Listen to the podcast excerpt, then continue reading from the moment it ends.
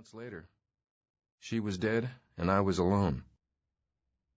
I spent a couple of years shuttling between foster homes until Mom's brother, my Uncle Farrell, volunteered to take me in to his place in Knoxville, Tennessee. I had just turned 15. I didn't see much of Uncle Farrell. He worked as a night watchman at an office building in downtown Knoxville and slept most of the day. He wore a black uniform with an embroidered gold shield on the shoulder. He didn't carry a gun, but he did have a nightstick, and he thought he was very important. I spent a lot of time in my bedroom listening to music or reading.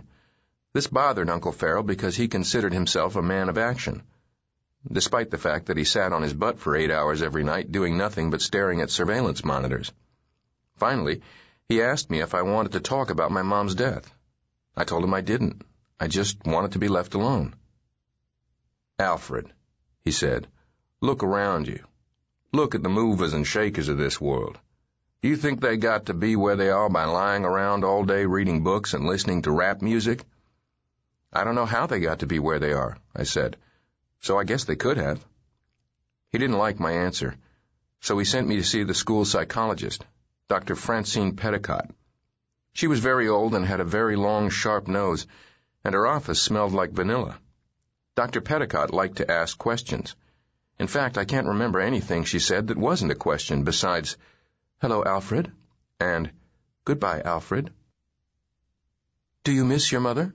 she asked on my first visit, after asking me if I wanted to sit or lie on the sofa. I chose to sit. Sure, she was my mom. What do you miss most about her?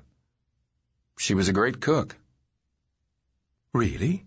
You miss her cooking the most? Well, I don't know. You asked what I missed most, and that's the first thing that popped into my head. Maybe because it's almost dinner time. Also, Uncle Farrell can't cook. I mean, he cooks, but what he cooks I wouldn't feed to a starving dog. Mostly we have frozen dinners and stuff out of a can. She scribbled for a minute in her little notebook. But your mother, she was a good cook? She was a great cook. She sighed heavily. Maybe I wasn't giving the kind of answer she was looking for. Do you hate her sometimes? Hate her for what? Do you hate your mother for dying? Oh, geez, that wasn't her fault. But you get mad at her sometimes, right? For leaving you? I get mad at the cancer for killing her. I get mad at the doctors and, you know, how it's been around for centuries and we still can't get rid of it. Cancer, I mean. And I think, what if we put all the money we spend on these wasteful government projects toward cancer research? You know, stuff like that. What about your father? What about him? Do you hate him? I don't even know him. Do you hate him for leaving you and your mom? She was making me feel freaky, like she was trying to get me to hate my father, a guy I didn't even know, and even like she was trying to get me to hate my dead mother. I guess so, but I don't know all the facts, I said. Your mother didn't tell you? She just said he couldn't commit. And how does that make you feel? Like he didn't want a kid. Like he didn't want who? Me. Me, I guess. Of course, me. I wondered what the next thing I was supposed to hate was. How do you like school? I hate it. Why? I don't know anyone. You don't have any friends? They call me Frankenstein. Who does? Kids at school. You know, because of my size, my big head. What about girls? she asked. Girls calling me Frankenstein? Do you have a girlfriend? Well, there was this one girl. Her name was Amy Pouchard and she sat two seats over from me in math. She had long blonde hair and very dark eyes. One day during my first week, I thought she might have smiled at me. She could have been smiling at the guy on my left, or even not smiling at all, and I just projected a smile onto a non-smiling face. No, no girlfriends, I said. Uncle Farrell talked to Dr. Petticott for a long time afterwards.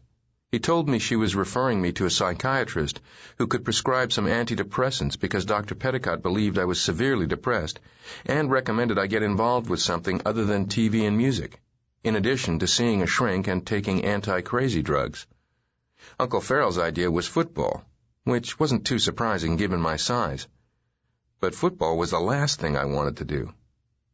Uncle Farrell, I told him, I don't want to play football. You're high risk, Al. Uncle Farrell answered.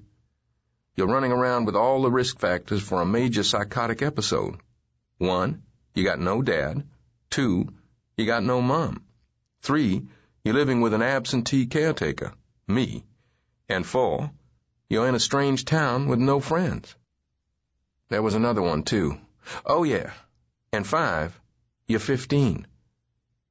I want to get my license, I told him. Your license for what?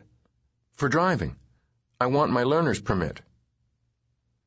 I'm telling you that you're about to go off the deep end and you want to talk about getting your learner's permit?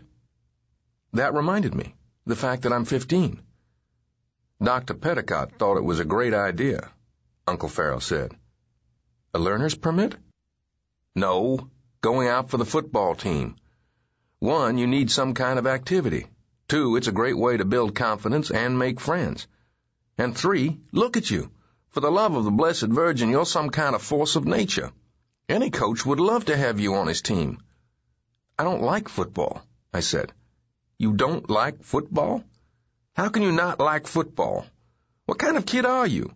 What kind of American kid doesn't like football? I suppose next you're going to say you want to take dancing lessons. I don't want to take dancing lessons. That's good, Al. That's real good. Because if you said you wanted to take dancing lessons, I don't know what I'd do. Throw myself over a cliff or something. I don't like pain. Oh, come on. They'll bounce off you like, like pygmies, gnats, little pygmy gnats. Uncle Farrell, I cry if I get a splinter. I faint at the sight of blood, and I bruise very easily. I'm a very easy bruiser. But Uncle Farrell wouldn't take no for an answer. He ended up bribing me, he wouldn't take me to get my learner's permit unless I tried out for the football team. And if I didn't try out for the team, he promised he would put me on so much antidepressant dope I wouldn't remember to sit when I crapped. Uncle Farrell could be gross like that. I really wanted my permit. I also didn't want to be so doped up I couldn't remember how to crap. So I went out for the team. Chapter 2 I made the team as a second string right guard, which basically meant I was a practice dummy for the first string defense. Coach Harvey was a short, round guy with a gut that hung over his pants and calves about the size of my head, which, as I mentioned, was large. Like a lot of coaches, Coach Harvey liked to scream. He especially liked to scream at me. One afternoon, about a month before Uncle Farrell struck his deal with the chief agent of darkness, I saw how much screaming he could do. I had just let a linebacker blow by me and cream the starting quarterback, the most popular kid in school, Barry Lancaster. I didn't mean for this to happen, but I was having trouble memorizing the playbook. It seemed very complicated, especially seeing it was a document intended for big jocks, most of whom could barely read. Anyway, I thought Barry had called a dog right, but actually he had said hog right. That one letter makes a huge difference and left Barry on the turf writhing in agony. Coach Harvey charged from the sidelines, silver whistle clamped between his fat lips, screaming around the hysterical screeches of the whistle as he ran. Kropp! Tweet! Kropp! Tweet! Kropp! Sorry, Coach, I told him. I heard dog, not hog. Dog, not hog? He turned his head toward Barry, still twisting on the ground. He kept his body turned toward me. Lancaster, are you hurt? I'm okay, coach, Barry gasped. But he didn't look okay to me. His face was as white as the hash marks on the field. What play was that, Kropp? Coach Harvey snapped at me. Um, dog, right? I said. Dog. Dog. You thought hog was dog? How is dog like hog, Kropp, huh? Tell me. The whole team had gathered around us by this point, like gawkers at the scene of a terrible accident. Coach Harvey reached up and slapped my helmet with the palm of his hand. What's the matter with you, boy? He slapped me again. He proceeded to punctuate his questions with a hard slap against the side of my head. Are you stupid? Slap.